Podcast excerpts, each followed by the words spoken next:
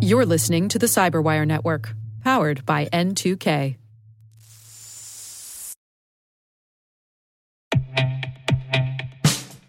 And now, a message from Cyberbit. Mastering cybersecurity is like mastering a sport. You build muscle memory through rigorous practice, then you train as a team to foster cohesion while operating under pressure. Like athletes, cybersecurity professionals thrive on hands on simulation. But traditional courses, certifications, and open source labs won't build you a winning team. You need Cyberbit. Cyberbit offers a hyper realistic simulation environment for your SOC, IR, and C suite to refine your skills, all using the market leading SIMs, EDRs, firewalls, and WAFs they use every day. Cyberbit is offering Cyberwire listeners a free live fire exercise. Sign up your team now at cyberbit.com slash cyberwire.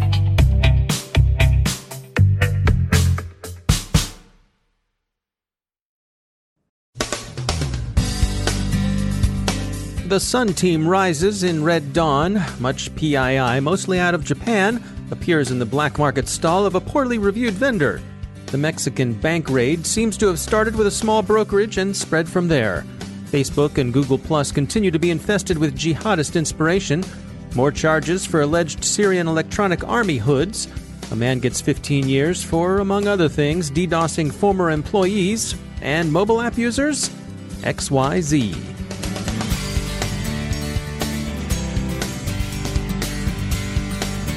From the Cyberwire studios at Data Tribe, I'm Dave Bittner with your Cyberwire summary for Monday, May 21st, 2018. McAfee researchers are tracking the Sun Team, a DPRK threat group operating a mobile malware campaign, Red Dawn, against North Korean defectors. They're using Google Play and Facebook to spy under the guise of beta applications.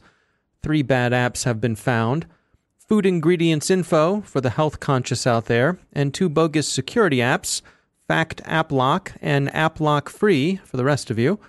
The initial quiet infection is via the Play Store. The larger, noisier spread is through Contagion by Facebook. FireEye's iSight unit has found a great deal of Japanese personally identifiable information for sale in a Chinese black market, apparently culled for the most part from earlier big breaches.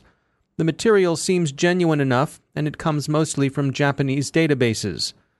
Who is the vendor selling this stuff? FireEye speculates, speculates, they say, that it's an individual living somewhere in China's Zhejiang province. Whoever it is seems to have been in business underground since 2013. The criminal vendor gets low grades from the black market's equivalent of Yelp, and yes, black market buyers do rate their vendors. There are a lot of complaints that buyers don't get what they expected when they ponied up. One good bit of advice is to avoid reusing passwords. Exploitation of compromised reused credentials seems to be the biggest danger here. Inquiry into the recent rash of unauthorized transfers from Mexican bank accounts continues.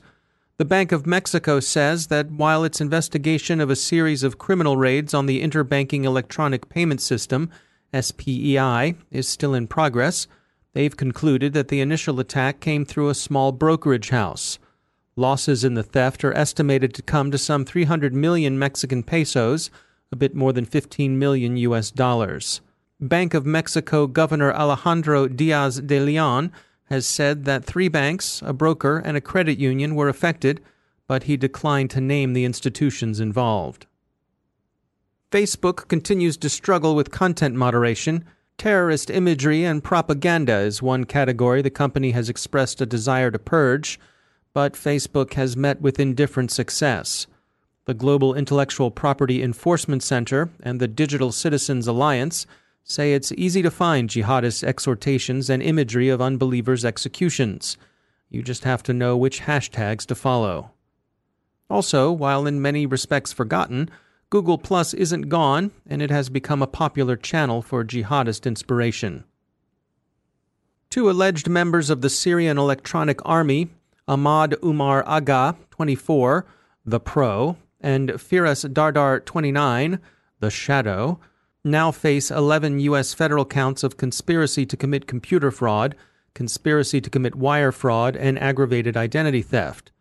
Both men remain at large. They were principally phishers. They successfully targeted employees at the Washington Post, CNN, the Associated Press, National Public Radio, The Onion, Human Rights Watch, NASA, Microsoft, and the Executive Office of the President. Among their capers were tweets from a hijacked AP Twitter account that falsely claimed the U.S. president had been injured in a bombing.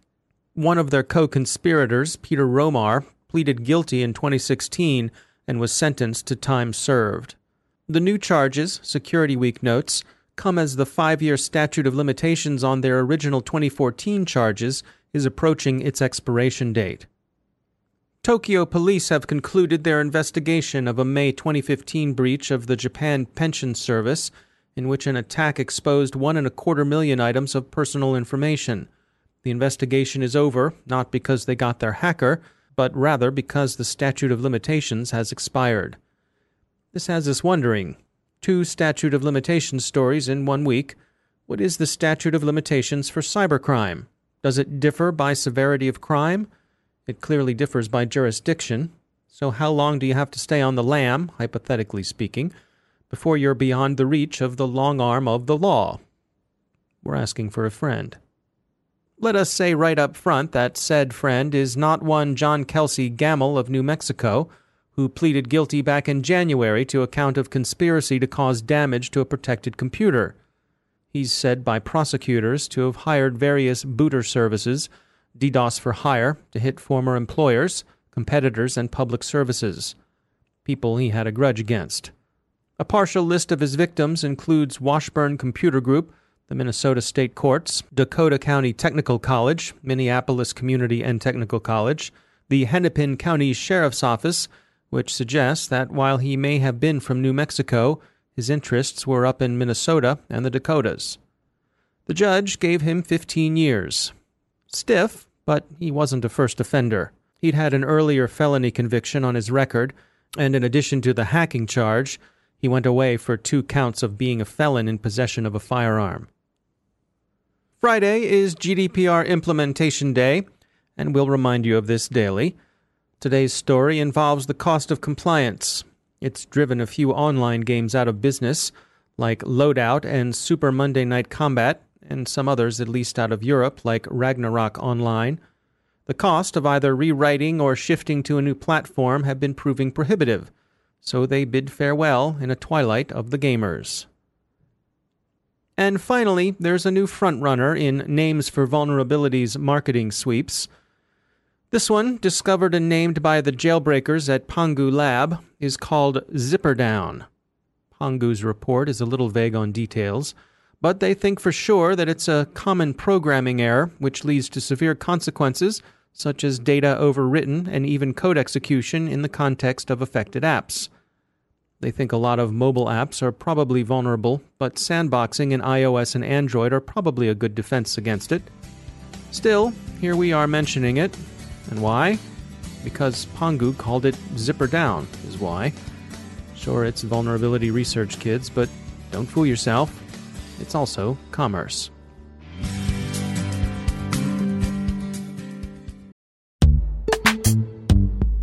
Every day, your IAM tech debt grows. Your multi generational services struggle to work together.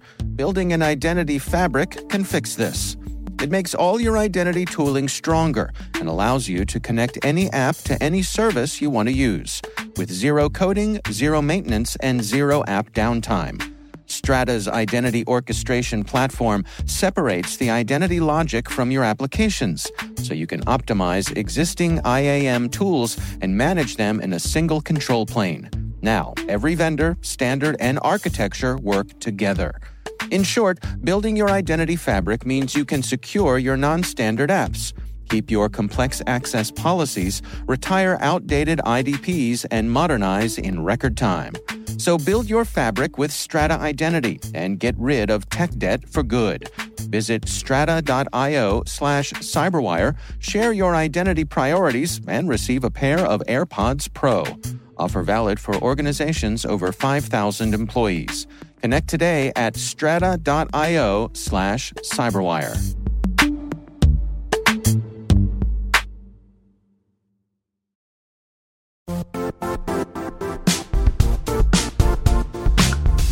The IT world used to be simpler. You only had to secure and manage environments that you controlled. Then came new technologies and new ways to work.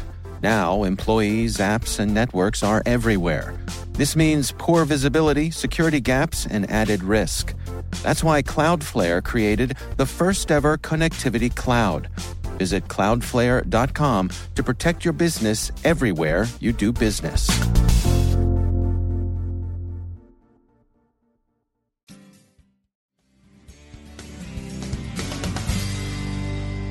And I'm pleased to be joined once again by Ben Yelin. He's a senior law and policy analyst at the University of Maryland Center for Health and Homeland Security. Ben, welcome back. Uh, we had an interesting story come by. This was from WRAL, uh, TV station in Raleigh, North Carolina. And they were talking about uh, the police managing to piece together a crime using some information from Google. Fill us in what's going on here.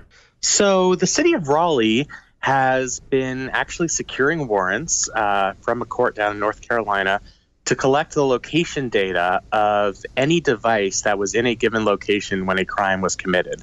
So they actually provided an example of one of those warrants in the article, and they'll give GPS coordinates.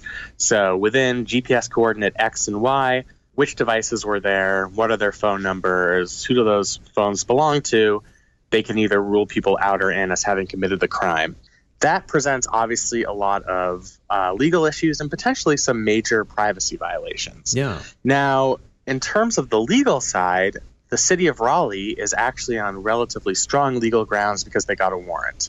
If they had just gone to Google and requested this information uh, and had Google comply voluntarily, or even if even if they had sought some sort of subpoena, that I think might have created more legal difficulty they did get a warrant. There was somebody from the judicial branch who actually approved the search, and that's going to give it a little bit more legal credibility.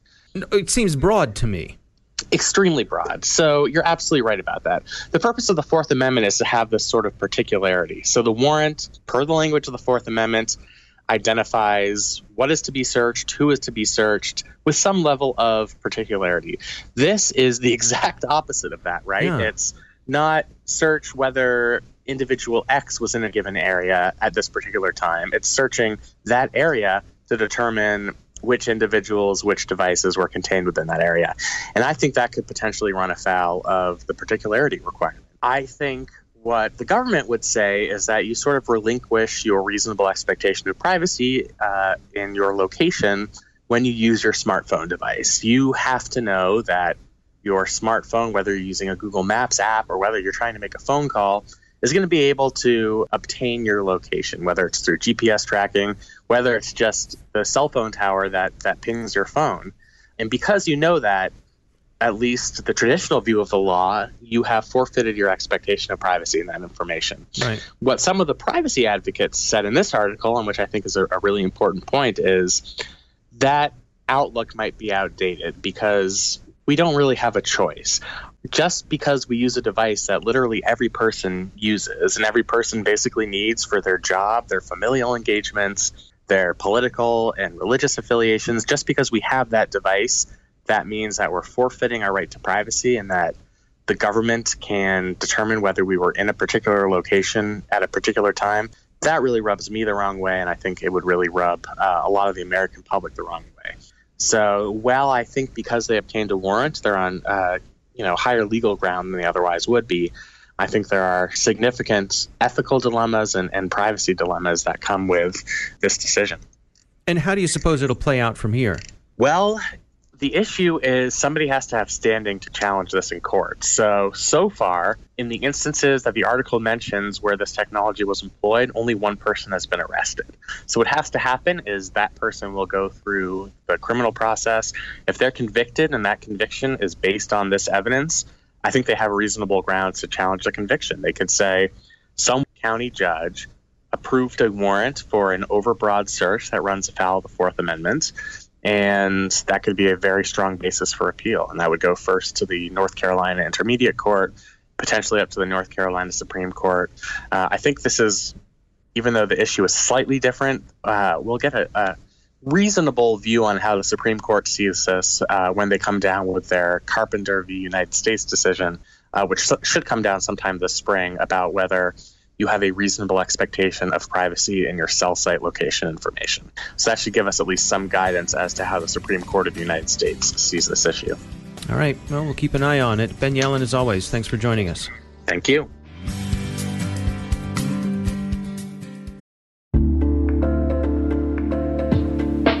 Are lengthy security reviews pulling attention away from your security program?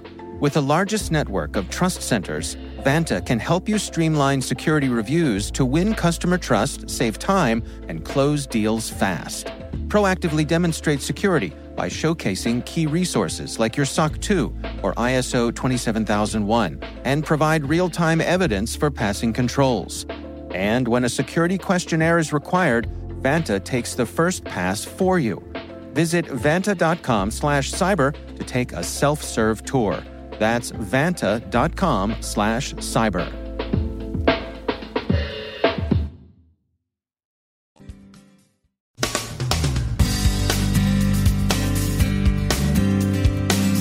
And that's the Cyberwire. For links to all of today's stories, check out our daily briefing at thecyberwire.com. And for professionals and cybersecurity leaders who want to stay abreast of this rapidly evolving field, sign up for Cyberwire Pro. It'll save you time and keep you informed. Listen for us on your Alexa smart speaker, too. The Cyberwire podcast is proudly produced in Maryland out of the startup studios of Data Tribe, where they're co building the next generation of cybersecurity teams and technologies.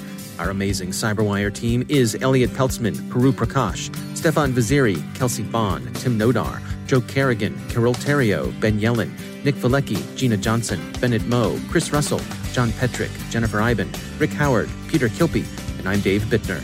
Thanks for listening. We'll see you back here tomorrow.